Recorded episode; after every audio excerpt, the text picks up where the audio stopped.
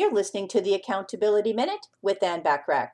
Today we're looking at a fourth benefit of embracing change, which is you may get more of what you want and release what you don't want. Here's a popular quote by W.L. Bateman that I think sums it all up. If you keep on doing what you've always done, you'll keep on getting what you've always gotten. This could not have been more accurate when applied to your business and life. If you want different results, you are going to have to do things differently, even if they're a little uncomfortable. If you don't like what you've been getting, then change what you've been doing for crying out loud. Living this principle is one of the greatest opportunities to learn what happens when you embrace change by welcoming what you want and releasing what you do not want.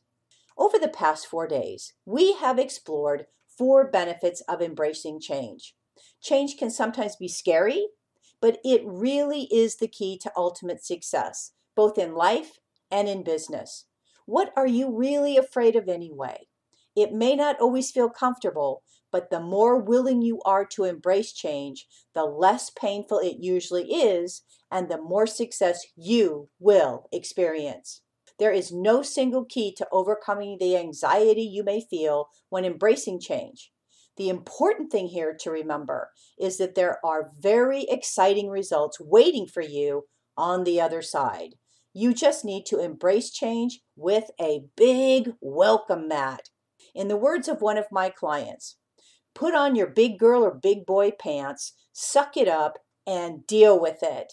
Most successful people I know get comfortable with being uncomfortable because they are dealing with many changes in their business.